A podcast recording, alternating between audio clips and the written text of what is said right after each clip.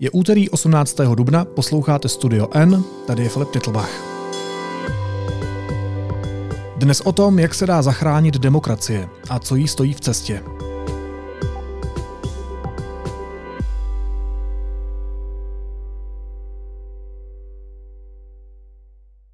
Světová politika poslední doby nabízí hned několik příkladů, ze kterých je jasné, že autoritářský populismus a demokracie se nesnesou. Lídři ve Spojených státech, Izraeli nebo na Slovensku ohýbají demokratické principy, aby neskončili ve vězení.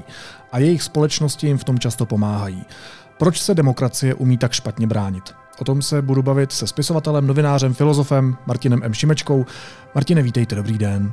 Dobrý den, děkuji za pozvání.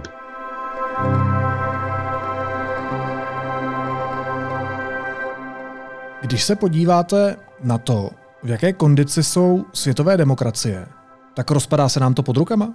Uh, samozřejmě, že ano, ale to není jenom uh, můj dojem, to říká vlastně i ta organizace Freedom House, což je, která spravuje jakoby už léta, studuje demokratické režimy uh, a systémy a dělá jakoby index demokracie světové. A ten už poslední deset let klesá. On, on v 90. letech eh, stoupal, přibývalo demokracií a teď jich, teď jich ubývá, nebo ty, které ještě nazýváme demokratické, tak uh, už vlastně mají, už nejsou tak demokratické, jak bývaly. Takže to není žádná novinka, děje se to před, minimálně 10 let. A je to průšvih? Je to veliký průšvih, uh, který já vlastně v této chvíli neumím říct, jak to dopadne v budoucnu. Ale Eh, probíhá, probíhá veliký souboj, který jehož jakoby základní možná teď střety, eh, které možná určí i další eh, budoucnost demokracie jako takové, proběhne v Americe v příštích prezidentských volbách. To je nesporné, že to bude veliký souboj o budoucnost demokracie ve světě vůbec. Podle mého názoru nás letos čekají významné volby v Turecku už v květnu, kde se teda uvidí, jak to bude dál, a pak v Polsku v, v říjnu eh, na podzim. A to, to jsou takové ty klíčové volby, kde se může vyjevit, jak je vlastně, jaká je ta budoucnost, eh, protože a pokud to dopadne špatně ve všech těch zemích, tak jsme pěkně teda na tom blbě. Vy jste v tom svém komentáři vlastně um, postavil jako protivníka té demokracie autoritářské populisty, eh, se kterými to prostě nejde dohromady a kteří mají čím dál větší vliv. Co přesně znamená autoritářský populista? Kdo to je? Na konkrétním příkladu, jestli byste mi to třeba mohl uh, ukázat. No je to, um, například je to Donald Trump, je to recept uh, Erdogan, uh, ten možná to, já mám he, he, on je skutečně hezkou, uh, hezkou definici populismu, jak on ji sám vidí a to říkal už, když byl ještě, ještě mladý politik, ještě, a říkal, víte, demokracie je to jako tramvaj. Uh, nastoupíte do ní, odvezete kam potřebujete, pak z ní vystoupíte. To znamená, že jako populisté využívají demokracii na to, aby se dostali k moci. A ti to autoritářští populisté, o kterých mluvíme, uh, pak využijí tu moc na to, aby si udrželi už potom protidemokratickými metodami. Není, nejsou to uh, všichni populisté, když mluvíme o těch autoritářských, tak to jsou ti, kteří se snaží udržet si moc a teda i nelegitimně prostředky nebo, nebo ohýbají právní stát, demokracii uh, způsobem, aby si to moc udrželi za každou cenu. A dneska už je jasné, uh, že mají v podstatě tři základní parametry, kterými, pomocí kterých to dělají a to jedně je zničení svobodných médií, další je ovládnutí justice, protože to potřebujete, potřebujete soudy, potřebujete policii pod kontrolou a pak je to, pak je to vlastně nějakým způsobem už potom manipulování voleb samotných. A proč je potřeba kvůli tomu ničit ty demokratické principy? Proč se prostě nezapojí do dalších a dalších voleb? Teď jako zas tak složité udržet si moc i v tom demokratickém režimu přece není. No právě, že je, protože ti populisté, uh, ta první vlna populismu, já si myslím, že nastává vlastně v této chvíli takový druhá vlna, která je už mnohem nebezpečnější. Ta první, to byli populisté, mm, kteří dokázali získat moc, ale neudělali tu svoji, jako ten svůj úkol, jak se při ní udržet, tak ji prostě ztratili. To třeba i Boris Johnson, který se mimochodem o to pokoušel jako britský premiér. Um, ale ta demokracie prostě byla silnější a ti populisté, to, byla, to byli ty populistů, kteří uh, toužili pomoci, dostali se k moci tím, že byli, tak řečeno, autentičtí. Byli to prostě neustále, jakoby lidé měli rádi, protože cítili nějaký nový vítr.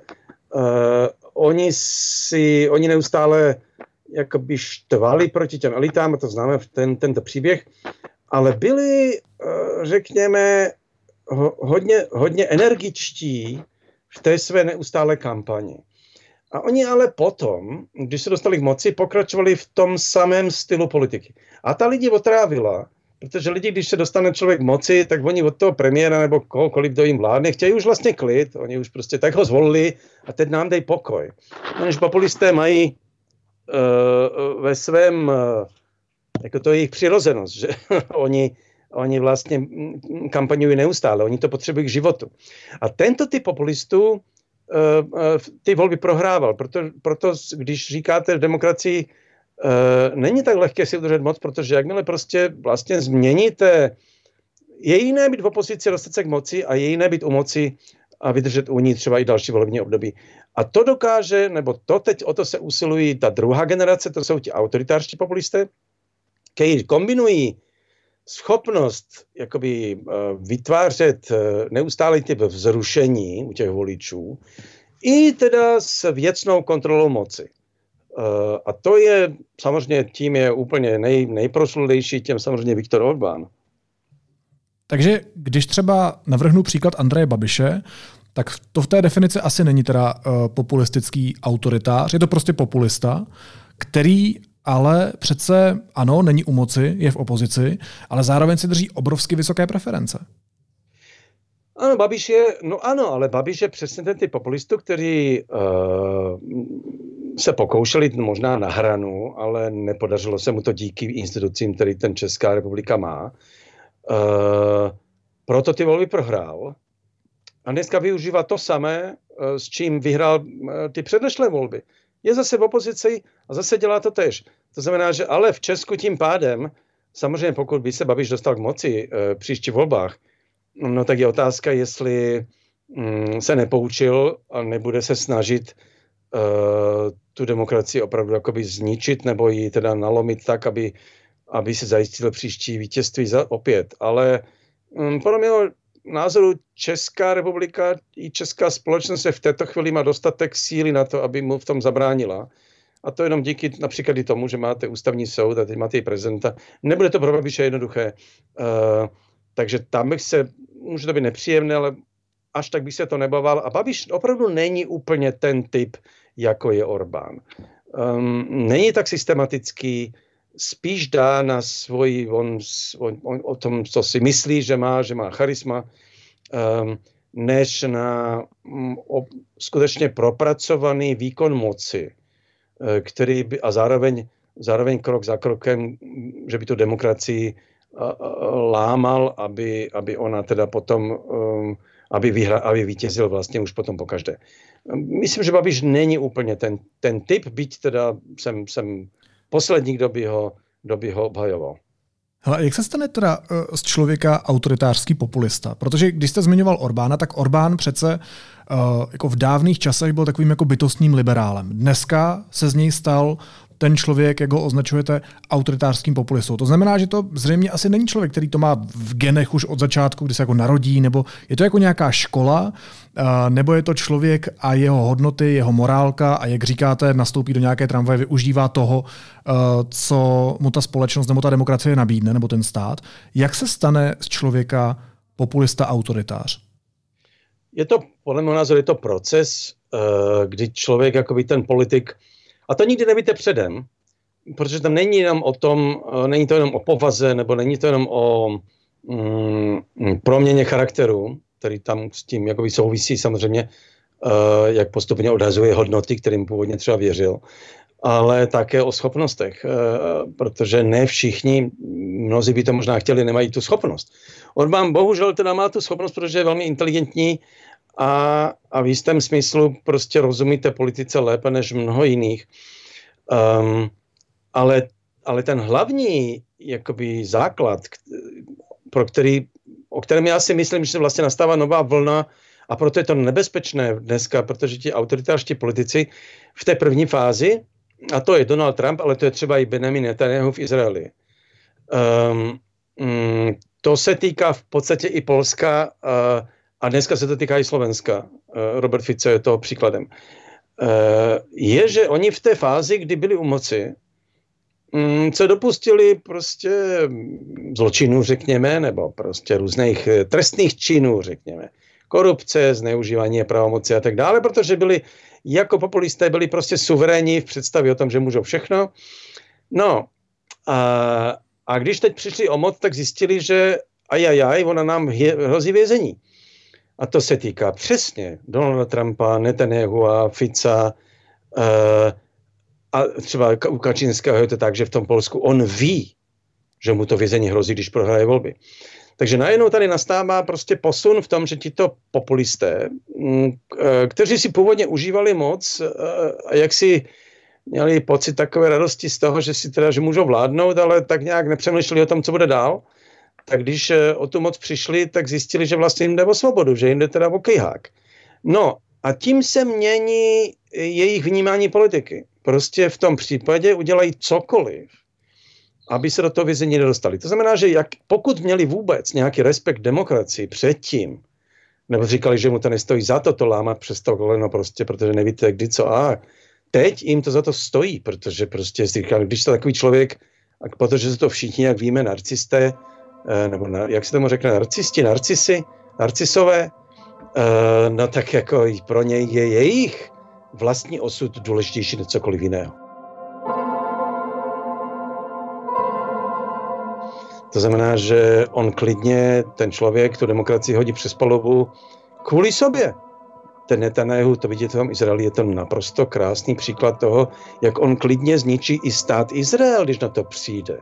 Protože teď on, on dělá tu, tu, tu justiční reformu, která fakticky zničí nezávislost soudců a on riskuje, že mu prostě uh, ta izraelská armáda odmítne poslušnost, protože prostě i ti vojáci uh, říkají, my za, takové, my za pro takovýto stát sloužit nebudeme. Uh, to znamená, že on ohrožuje Izrael samotný tímto způsobem. A je mu to jedno.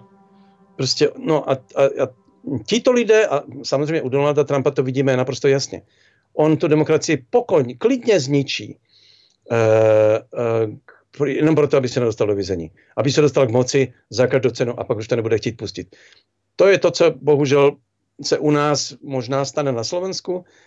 No a v Polsku to je dneska souboj o tom v těch volbách v tom Polsku, v tom říjnu to bude podstatné prostě, protože ta garnitura Jaroslava Kačinského a té eh, písu práva a spravedlnosti, oni budou, oni vědí, že napáchali věci, za které půjdou do vězení, pokud se demokracie teda a justice bude opravdu nezávislá. Oni to velmi dobře vědí. No, takže to je souboj, který dnes, uh, toto už je ten autoritářský populismus, uh, ve kterém těm lidem jde o všechno, myslím těm populistům. A proto je to tak nebezpečné, protože oni jsou schopni nebo ochotni demokracii prostě položit. Vy píšete v komentáři, že se zdálo, že autoritářský populismus Donalda Trumpa nebo Roberta Fica, teď cituju, může být jenom chřipkou demokracie, ze které se zase zotaví.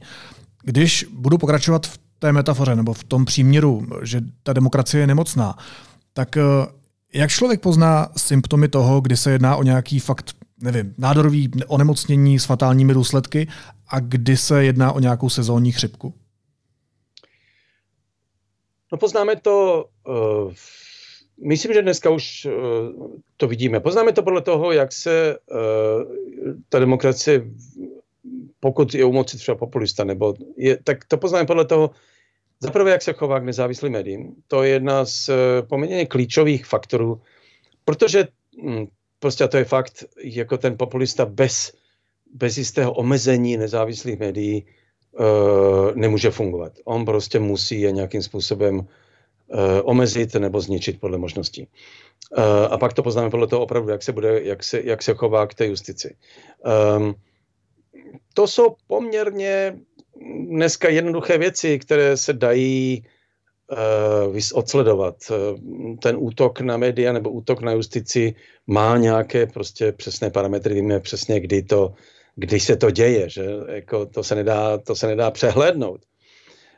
Um, takže to v tomto smyslu dneska víme, že to jsou základní faktory, které jakmile na ně někdo politik útočí, tak víme, že jsme teda v problémech jako a velikých problémech. Um, když půjdu ještě dál, tak Putin vlastně začínal jako autoritářský populista, dneska stojí v čele diktatury. Je to současné Rusko nebo ten současný ruský režim ukázkou toho, jak by mohly vypadat demokracie, eh, kdyby zvítězil a dlouho se udržel u moci autoritářský populista? Kdyby prostě autoritářům nestály v cestě nezávislé soudy, eh, nezávislá justice, jak říkáte? No, myslím si, že v tomto případě Rusko nelze úplně srovnávat um, s demokraciemi, ve kterých žijeme my, a to z různých důvodů a především historických, uh, protože Rusko má prostě jinou, jinou tradici, jiné dějiny. Uh, ale je pravda, že uh, Putin začínal v podstatě ani ne jako autoritář. Putin začínal jako, řekněme, osvícený vládce, který celá léta jak si nechával dokonce i ta média nějak v klidu. Uh, no s tou justicí, ale on ani nepotřeboval moc jakoby, uh, tu justici uh, likvidovat, protože ta byla vždycky služkou toho režimu. Takže tam ani nemu tam stačilo prostě, když vyměníte jednou, jednou vlád, vůdce, tak ten, ty soudy, prostě tam nezávislost soudu je velmi jako od začátku vlastně neexistovala. Uh, ale na těch médiích nebo na, těch, na, tom, na tom, jak on nechával vlastně žít uh, jako tu, tu, ten segment té společnosti, uh, jako jsou mimovládní organizace, ale třeba i kulturu. Uh, jako bylo vidět, že, že on se pokouší vlastně o nějaký osvícený, uh, jak to říct, absolutismus prostě v 19. století, ale ukázalo se, a on to pochopil, že tudy cesta nebede a to bylo v tom roce 2011, když tam byly ty první demonstrace proti němu, Eh, kvůli sfalšovaným volbám, tak eh, pochopil, že tak to dál nejde. A od té doby začal teda utahovat uh, tu obruč a dneska už je to, dneska je to systém, který um, je, je, to, je to už tvrdá diktatura, vlastně teroristická diktatura, ale taky prostě to prošlo vývojem mm, zpočátku mnozí, mnozí rusové, se kterými jsem se bavil, intelektuálové, moji přátelé, nevěřili, že to tak daleko půjde. Prostě nevěřili, protože měli pocit, že Putin nenechává žít. Uh, hluboce se zmínili, protože neviděli ty signály, jak krok za krokem postupně ta média oklešťoval. Uh, ale protože mnozí z nich jsou spisovatelé, měli pocit, že prostě ještě literatura žije. No a tak známe ten příběh.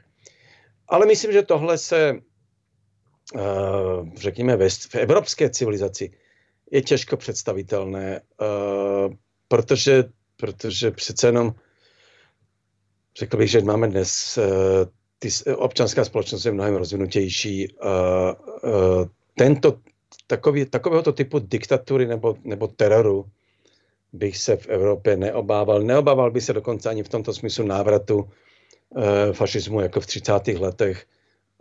Myslím, že Evropa je v tomto přece jenom už někde jinde. Nicméně ty systémy jsou velmi nepříjemné. Když jsem mluvil tedy nedávno s jedním maďarským spisovatelem, a ptal jsem se, jak se žije v Maďarsku spisovateli, který je v zásadě teda v opozici a, a on tak krčil a říká, no tak jako jde to, no, žijí prostě ve svých, ve svých bublinách eh, a když žijete v Budapešti, tak nějak se to dá snést, je to vlastně spíš jako váš osobní život nemusí být v tomto poznačen. Ano, nebudete publikovat, nebudete chodit prostě do televize, to samozřejmě ne, ale když nemáte tyto potřeby, mm, nemáte pocit, že jste úplně, že jste neustále ohrožen uh, a prostě žijete v, žijete v té bublině, která je relativně bezpečná.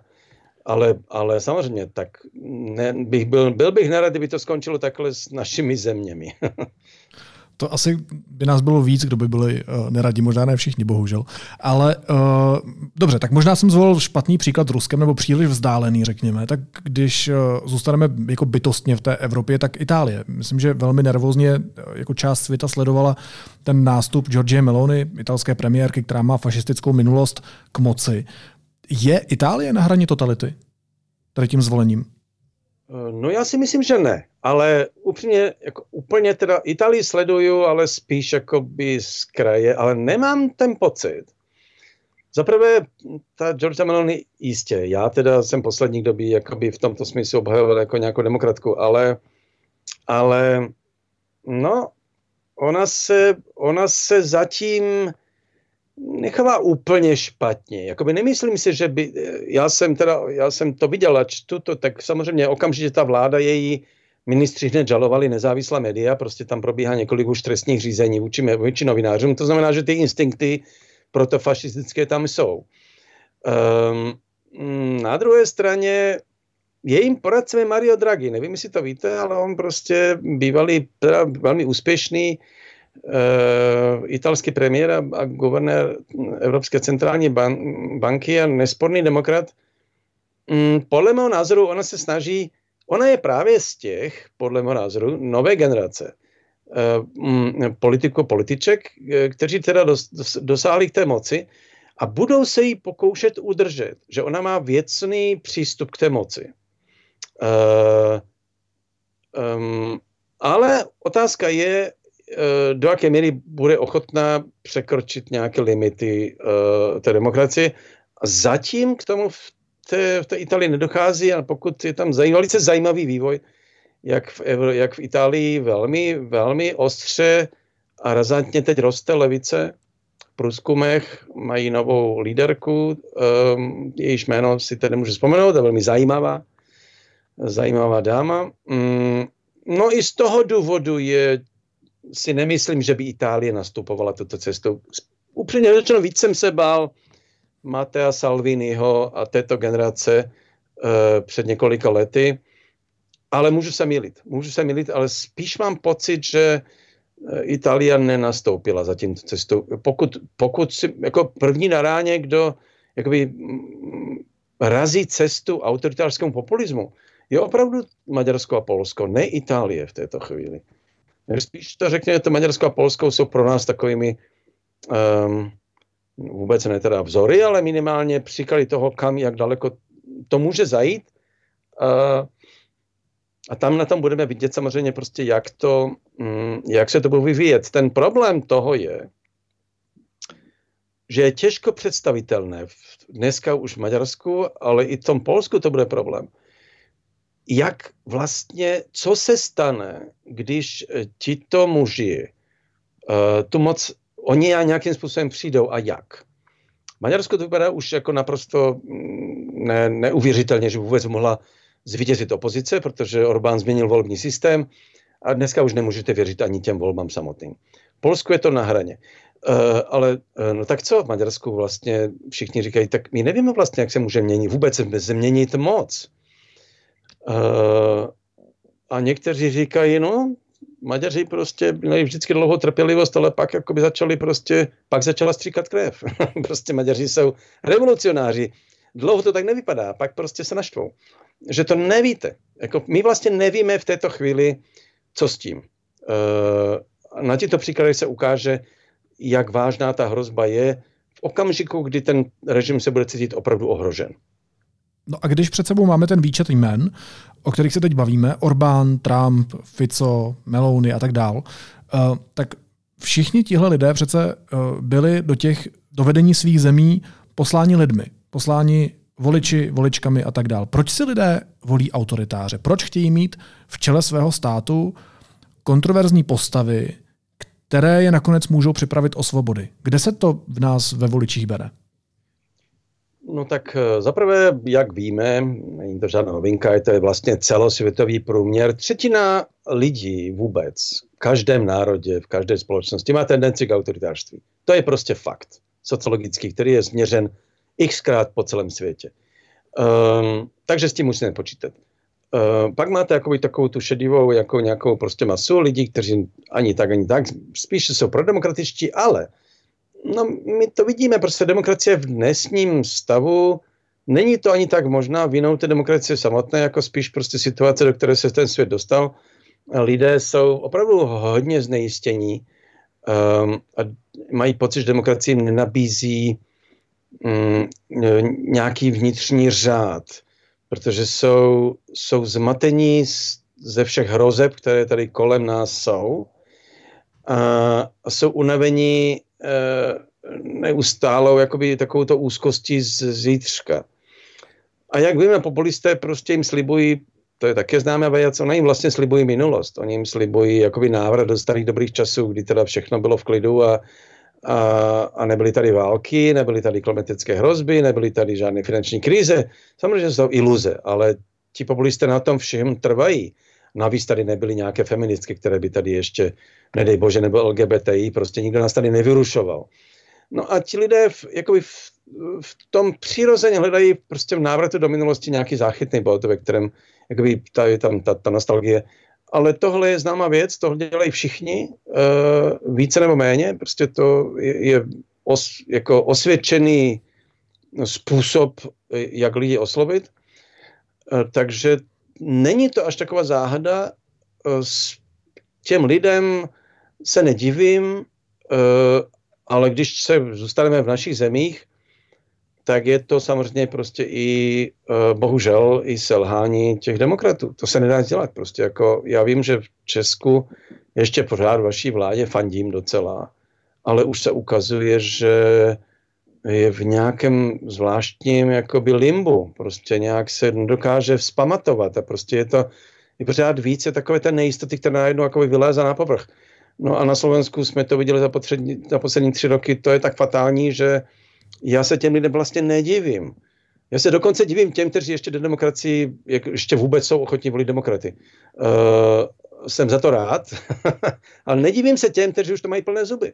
Prostě a v tomto případě bych řekl, ano, selhávají demokratické elity, jakoby na Slovensku rozhodně. Ale myslím, že už i v Česku je nutno se začít tím zabývat, protože jako kdyby si to neuvědomovali, ty demokratičtí politici. To je ten problém že oni si neuvědomují odpovědnost prostě vůči demokracii, kterou nesou na svých bedrech. A, takže my můžeme mluvit taky o tom selhání, ale máte teď příklad jakoby zase na druhé straně v, v té Americe, což je hrozně zajímavé, uh, že to má možná i světlejší stránky, že i Trump, ale především jako američtí republikáni, uh, se dostali vlastně do, do vlastní pasti Eh, tím, jak, jak jsou vlastně hrozně konzervativní a radikální proti všem, zakazují interrupce, bojují proti LGBTI um, a těm uh, američanům to začíná lezt na nervy. I těm voličům těch republikánů. Oni můžou prohrát volby prostě protože svoji agendu, kterou předtím vítězili, uh, najednou prošvihnou v nějaké fanatické, uh, fanatickém přesvědčení a uh, zároveň vidíte, Eh, že ti demokraté kolem Joe Biden, Joe Bidena uh, pochopili, že musí těm Američanům dát uh, pocit nějakého úspěchu a nějaké naděje, nějaké obnovy a ty obrovské peníze, které investují do infrastruktury. To je, to je tak, to je, to je nebýval, to je New Deal v podstatě americký, že jo? No ale on začíná fungovat. E, americká nezaměstnanost je na nízké úrovni, jako zvedá se tam vlastně ta ekonomika způsobem, díky samozřejmě i tomuto. To znamená, že existují ty recepty. Oni existují. E, akorát, že v tom Česku a na tom Slovensku nějak prostě ty demokrati se tím nechtějí moc zabývat. No.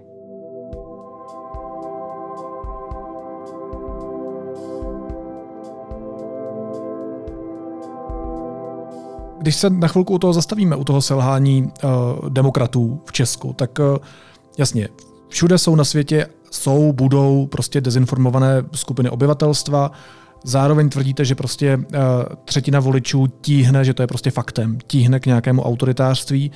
My to známe velmi zblízka v Česku i na Slovensku. Třeba teď o víkendu na Václavském náměstí v Praze se sešly tisíce lidí, kteří vlastně žádali odvolání vlády, požadovali i zastavení nějaké pomoci Ukrajině. tuhle skupinu vede Jindřich Reichl, předseda nové strany PRO, která se vlastně teď vůbec poprvé se třemi procenty hlasů objevila v nějakém předvolebním průzkumu, že by se dostala do sněmovny. Mimochodem tenhle Reichl se živí na hněvu a frustraci, které prostě v české i slovenské společnosti rostou. Když říkáte, že existují recepty, které můžeme vidět třeba ve Spojených státech, když říkáte, že je potřeba se bavit o tom, že u nás selhávají demokratické elity, tak jak by ty české demokratické autority měly zareagovat? Když se stane něco hrozného, když k tomu prostě budou jenom přihlížet a zdá se, že tomu pouze přihlížejí?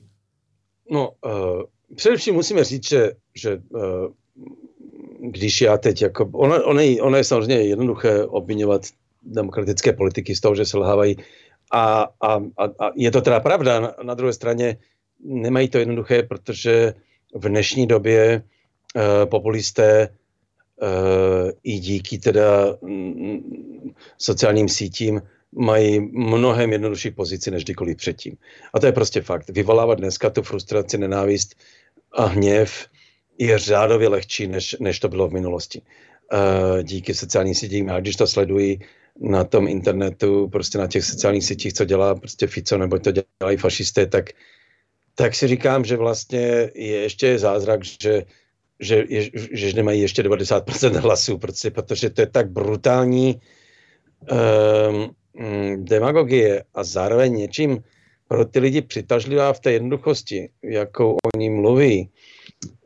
Um, no, takže to je jedna věc. Musíme vzít tohle v úvahu. Druhá je, že podle mého názoru především, což mě hrozně frustruje, a to mě opravdu hrozně frustruje, my vidíme, že demokratické elity, demokratičtí politice, mluvíme o nich, o nich uh, mají zužený prostor, protože Vlastně dneska už i, i, i v Česku máte fakticky e, sněmovnu zablokovanou autoritářskou opozicí. To znamená, že vy moc vlastně můžete složit vládu jenom ze zbytku všech demokratických stran, které jsou napravo, nalevo, kdo ví kde. Čímž se samozřejmě jako vymle komplikuje vládnutí, protože kdysi si to prostě ta pravice e, nějak tu vládu prostě sestavila sama, nebo maximálně udělala velkou koalici, ale to je něco jiného prostě z toho levici. Uh, ale když máte dneska zablokován parlament ze 40%, uh, eh, autoritářskou opozici na Slovensku to tež, uh, tak uh, ti demokraté si musí uvědomit jedno, že jejich jakoby názorové rozdíly uh, na to nebo na ono jsou ve skutečnosti podružné v této fázi. Uh, protože hlavním úkolem je vládnout eh, jako demokraté. A pokud nejsou schopni najít ty kompromisy, které já vůbec, jako, a to mě hrozně frustruje, to jsou věci prostě, které podle mého názoru uh, dnes lidi netrápí natolik, jestli teda se budou zvyšovat daně tak nebo onak, jestli teda podle vzoru, já nevím, Pirátu nebo, nebo ODS, která zvyšovat nechce. To je tak banální spor, je ve skutečnosti tak banální vzhledem k riziku, které hrozí, že člověku zůstává rozum stát. Jak je možné, že to tyto politici nechápou? A v, v Česku je to ještě, ještě můžu uznat, že si nejsou, ještě mají pocit, že mají ještě dva roky, tak jako co, že jo. Na Slovensku ale to vidíte, e, při přímém přenosu nejsou schopni se domluvit skoro na ničem. Přičemž jim hoří země pod nohama. Ta demokracie je skutečně na Slovensku ohrožena, jak, jak snad ještě nebyla. A oni nejsou schopni se na ničem domluvit. To je prostě příšerné. A když mluví teda o selhání, tak je to selhání ve smyslu toho, že dnes je, jsou názorové rozdíly na to, jak řídit krajinu, teda jestli daně nebo tak, nebo tak, jestli dělat dílčí e, řešení, jsou dneska nepodstatné. Prostě protože vždycky najdete řešení, které může být kompromisní a má nějaký smysl. Klíčové je se domluvit a mít prostě, být, být v jistém smyslu prostě ukázat lidem nějaký typ jednoty, uh, uh, schopnosti kompromisu, aby měli pocit, že tady ještě něco drží pohromadě.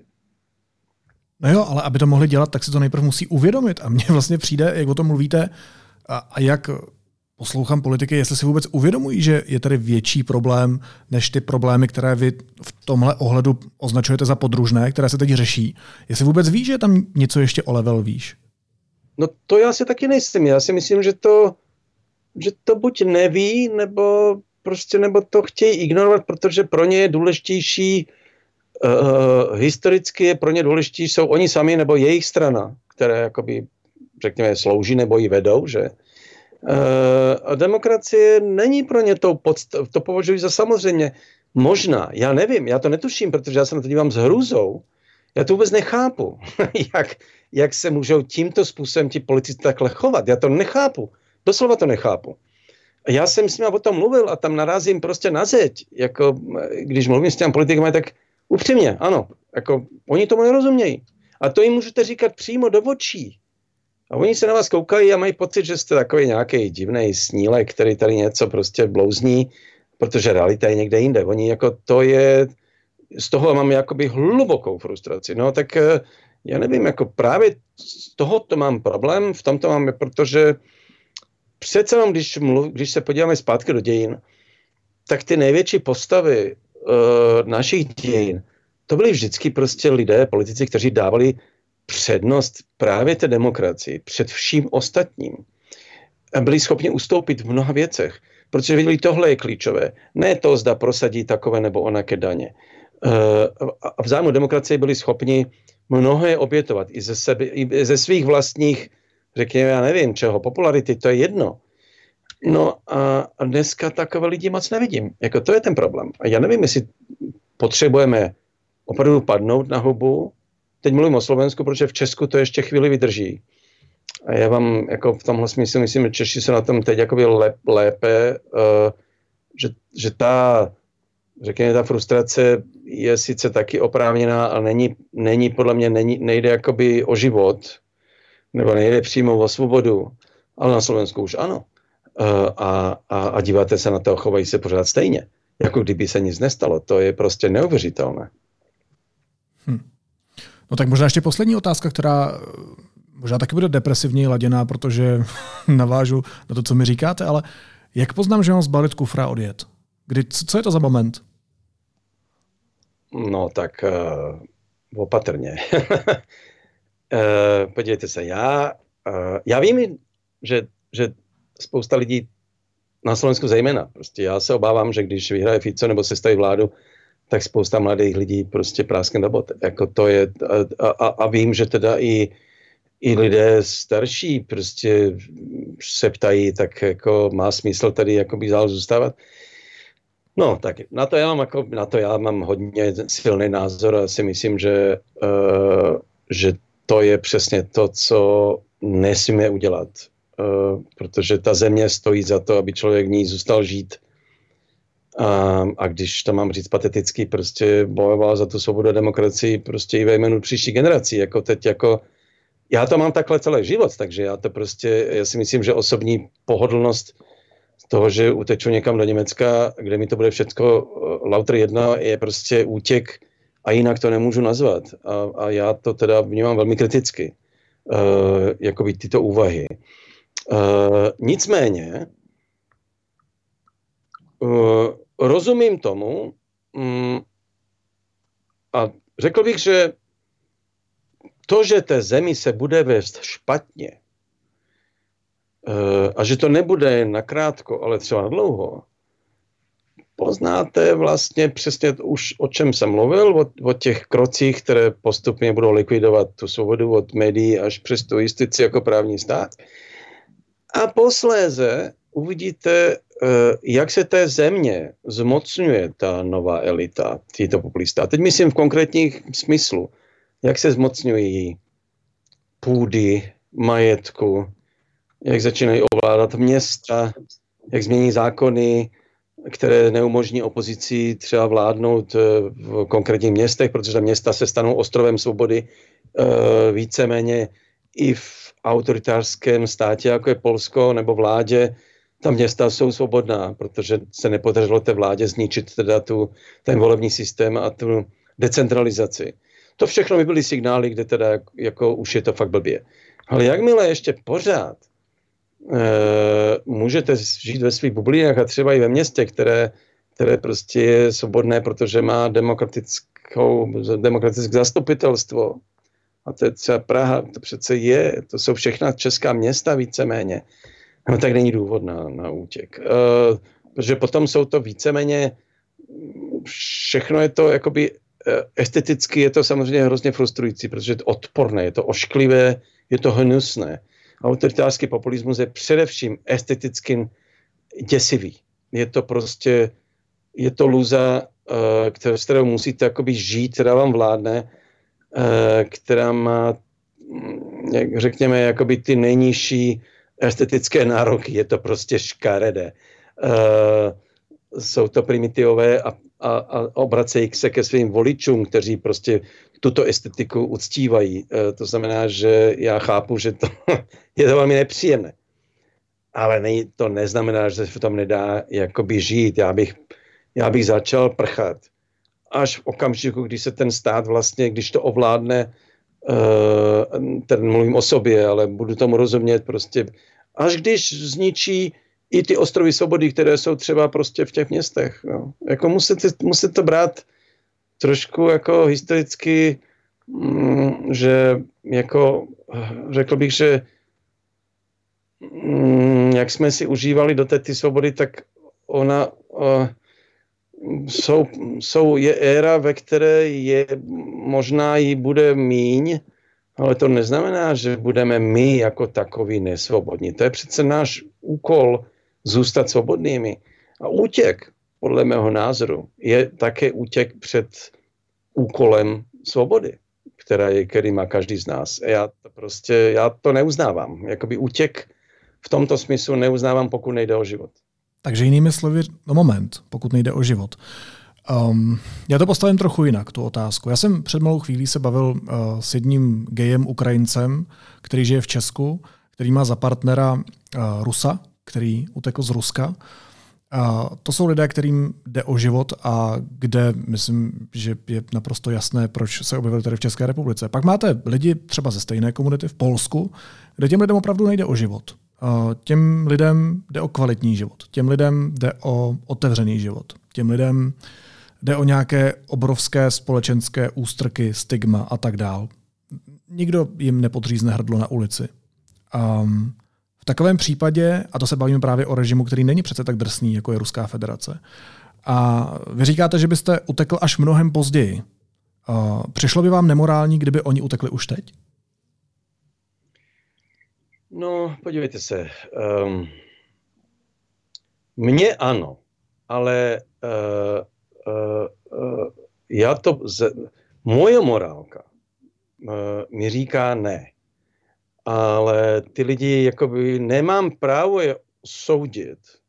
Podle mého názoru mám právo si říct, že si myslím, že to je nemorální, protože oslabují, oslabují ty, kteří tam zůstávají žít. Uh, a že tento útěk je vždy nějakým způsobem, uh, nebo emigrace je vždy vlastně oslabuje komunitu nebo t- tu společnost, která zůstává. Uh, není to fér vůči těm, kteří zůstávají. To je pro, proto je to já chápu jako nemorální. Promiňte, že to takhle jako natvrdo stavím. Ale jsem poslední, kdyby řekl, kdo by to soudil. Já to dokonce, já to říkám obecně. Každý příběh je jedinečný, to znamená, že já to, já to opravdu říkám obecně, ale ano, myslím si, že jako jistě člověk může říct kašlu na všechno, já jsem světoobčan, mě je jedno, jestli jsem Ukrajinec nebo Slovák nebo Čech. Mně to je jedno, já prostě chci žít tam, kde mi bude dobře eh, a moje nějaká národnost nehraje roli. Jasně, může, může to člověk říct, a to je úplně v pořádku. Uh, nicméně, já si myslím, že když se člověk někde jakoby přece nám je někde ukotven, a nejde o národnost, to je o nějaký typ komunity, společnosti, ve které se narodil, um, vůči které by měl cítit nějaký typ odpovědnosti. Uh, ale, ale možná řeknete, že jsem naivní, ale já tam ještě z disentu. Já tam ještě z té debaty prostě za komunismu, ve které to bylo zjevné, prostě, že ti, kteří emigrují, oslabují ty, kteří, zůstávají, kteří zůstali. Protože jich bylo pořád méně, Uh, a já jsem to cítil velmi osobně, prostě, že když moji kamarádi utekli za hranice, tak jsem měl pocit, že mě opustili. A já jsem tady zůstal prostě, aby to, abych tady s tím komunistou prostě se tady rval sám. jako teď to mluvím hodně, abyste mi rozuměl, jako je to prostě, je to do, do velké míry osobní. Nicméně tento morální pohled na emigraci, na útěk mám, ale zároveň nechci říct, že pohrdám lidmi, kteří emigrují. To vůbec ne, pro boha.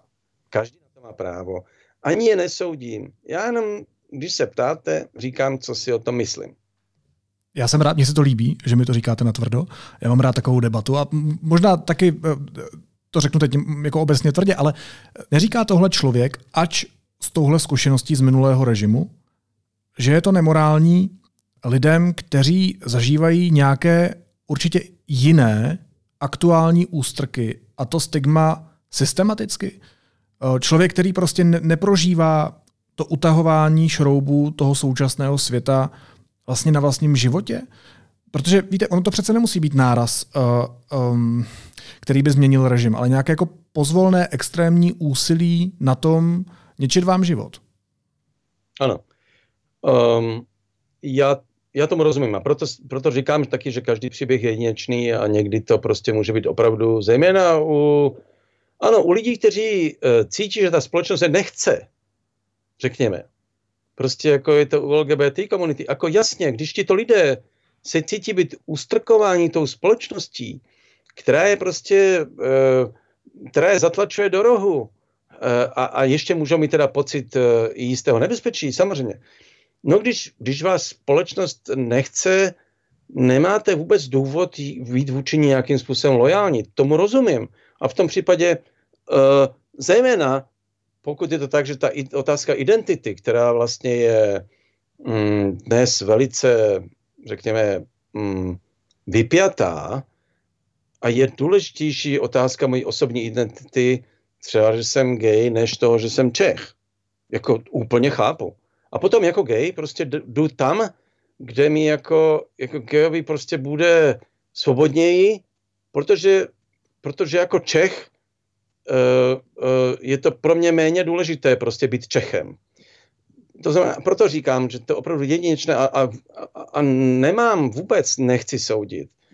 Uh, no, já jenom můžu říct znovu, no tak jako mě společnost nechtěla, ani v těch 90. letech mě vyháněli do Prahy.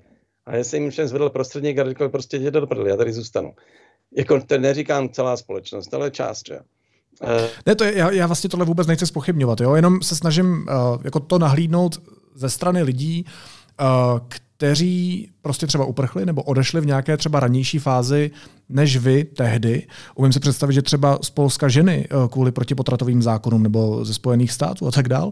Vlastně ty příběhy opravdu můžou být rozmanitý. A jestli na to opravdu platí, a vím, že to je váš osobní pohled, ale ta nálepka nemorální, jestli to vlastně není moc silný, uh, silný označení bez zkušenosti toho člověka. Ano, ale to je, to víte, ta morálka je, bereme to jako, mm, je to nějaký soubor nějakých hodnot, které každý nějak v sobě má. Já to neříkám obecně, já říkám, že já, já. Uh, ale mm, víte, protože na to, aby člověk, uh, kolik člověk snese, řekněme, ústrků, nebo jakoby nepříjemností v životě. To je také otázka vnitřního, nebo jak máte nastavený práh, že jo. Já snesu hodně, protože, protože to vím o sobě. Eh, a celý život jsem si říkal, jako, mm, a snesu a ještě klidně, snesu i horší věci. Uh, mm, ale já jsem byl na to nastaven předem, že život není prostě, mm, není záležitost velmi příjemná. Řekněme to, že je to prostě, je to jako takový neustálý boj s něčím. A člověk si vlastně má v tom hledat uh, jakýsi uh, vnitřní klid uh, v tom, že žije ve prostředí, které není, které není jeho, v tomto smyslu není mu přátelské. Um, no a takže jde o to prostě nakolik, jako, co je ten důvod k tomu odchodu. Když říkám ohrožení života, o tom já vůbec nepochybuji, to málo kdo je ochoten prostě umřít. A to vidíme dneska v tom Rusku. No tak před uh, dvěma dny odsouděného včera na Karamurzu na 25 let může umřít na vězení. Navalný tam může umřít kdykoliv. Jsou lidé, kteří to prostě uh, uh, jsou ochotně podstoupit prostě toto riziko, protože mají pocit, že jsou, mají nějaký větší úkol, který je přesahuje. Ale co někdo, kdo žádný úkol v tomto smyslu společenský necítí, proč by měl trpět? Takže chápu, tam i menší ústrk může toho člověka vyhnat z té země. Um, no, ale pořád říkám, že to, co si mnoho lidí neuvědomuje, že svým odchodem za sebou zanechávají lidi uh, s podobným, řekněme, pocitem a svým odchodem zmenšují jakoby tu, tu komunitu, tu společnost prostě, která by se mohla případně v budoucnu bránit. No, že to je vlastně o tom, že tím odchodem člověk dá přednost sobě před jinými. Ale opět, může nám stokrát znovu zopakovat, nesoudím. Jenom moje morálka je postavena jinak. Cítíte, že máte větší úkol vy v té společnosti? Že máte nějakou větší úlohu? Myslím si, že ano, ale tak jsem tam měl celý život v principu. Jako určitě víc než uh, nějaký jakoby dělník ve fabrice, uh, který žije svůj soukromý život a, um, a žije jaksi, řekněme, individuálně a ta společnost ho moc nezajímá. Rozhodně je to tak, samozřejmě. No, ale každý, kdo už jenom trochu zabrousí do veřejného života, tak si musí tuto otázku položit, jak si je kladu já. Shodou okolností jsem měl hm, předevčírem debatu strašně zajímavou, a to když se vrátíme k tomu autoritářskému populismu, eh, je to Srb, ale slovenského původu, který žil ve Srbsku, v Srbsku, tam je slovenská menšina, přišel na Slovensko, žádal o občanství, protože toho měl plné zuby, protože ve Srbsku se žije špatně. A Srbsko je příkladem země, kde autoritářský populismus už je tam vlastně 30 let, ještě od Miloševiče, od toho nacionalismu. A ta země je chudá, je tam bída, tu zemi už ovládla ta, ta, ta, ta banda uh, skorumpovaná natolik, že máte pocit, že už tam skutečně se nedá dýchat. A to nemluvím jenom o politické atmosféře, ale on říká, víte, jako ve vaší vesnici, kde, nebo městě, kde žije, prostě tato, tato banda prostě skupuje půdu, skupuje baráky, vy se odstanete prostě jakoby vůči nepříteli, který se s váma nemazlí, uh, to už je potom jiná věc. No. A on utekl prostě, protože říká, tam se už nedalo žít. Je to přesně tam, kam se ty země můžou dostat, když to trvá dlouho a ta společnost už není schopna se bránit, protože už zapomněla, už zapomněla, že by, nebo ani už si neuvědomuje, že by to mohlo být lepší. Stačí se zbavit těch hajzlů.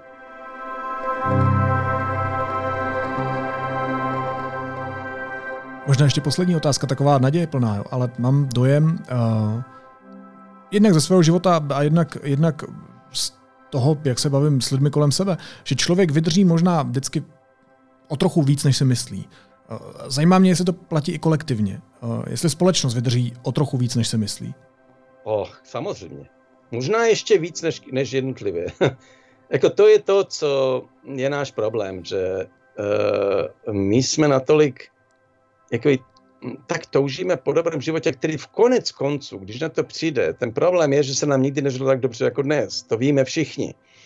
A přesto jsme frustrovaní, protože on ten dobrý život někdy, mm, někdy v něm jakoby se trochu ztrácíte, když uh, uh, toužíte vlastně už potom, aby to bylo lepší a lepší a už, už, už uvažujete o těch detailech, prostě zda mít takové nebo onaké auto, nebo zda mít prostě na dovolenou tam nebo onam. No pak jakoby se ztrácí z toho ten základní životní úkol vůbec jakoby žít. Pro něco, řekněme, teda, abych byl jakoby mm, mm sentimentální.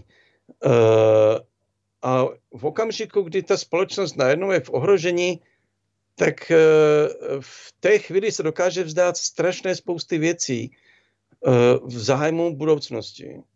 Mm, a možná i v zájmu něčeho tak efemerní, jako je svoboda. Eh, mm, tak podívejte se na Ukrajinu.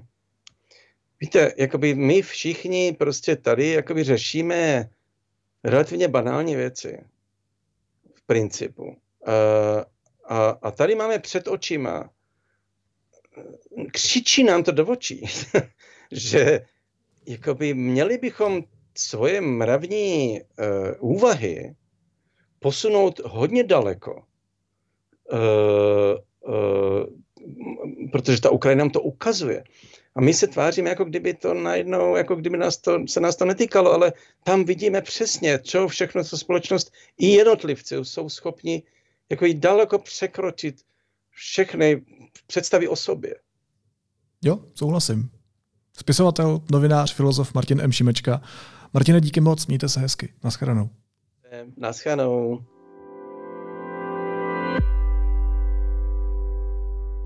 Následuje krátká reklamní pauza. Za 15 sekund jsme zpátky. Užijte si projekce nejlepších vědeckých dokumentů z celého světa. 58. ročník Mezinárodního festivalu Akademia Film Olomouc proběhne 25. až 30. dubna. Akreditujte se zdarma na www.afo.cz.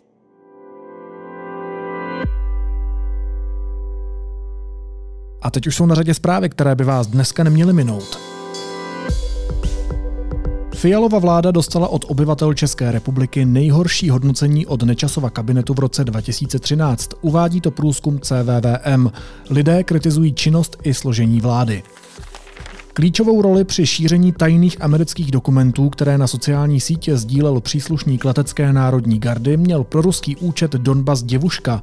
Ten vede bývalá poddůstojnice amerického námořnictva. Evropská unie chce v následujících letech snížit svou závislost na dovozu surovin, které jsou klíčové pro výrobu elektromobilů. Jednou z nich je i mangan, který se bude těžit u východočeských chvaletic. Administrativní sekci na hradě vede nově pražský zastupitel Pavel Vyhnánek. Řekl, že post ředitele bude zastávat jenom dočasně. Po plánované reorganizaci totiž dostane novou funkci. Podle informací deníku N by mělo jít o funkci finančního ředitele. A prezident Petr Pavel navrhl na ústavního soudce profesora správnické fakulty Univerzity Karlovy Jana Vintra. Senátu odeslal žádost o souhlas s jeho jmenováním.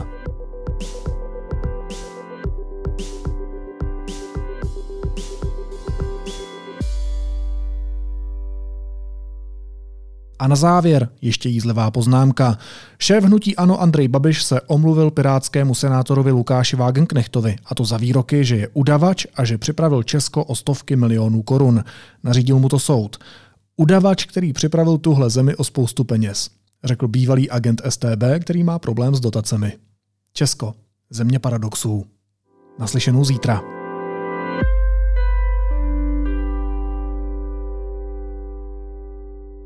Jsou lidé tak pokojní, že i před půvabem obrazu zůstanou klidní a spořádaní jako knedlíky.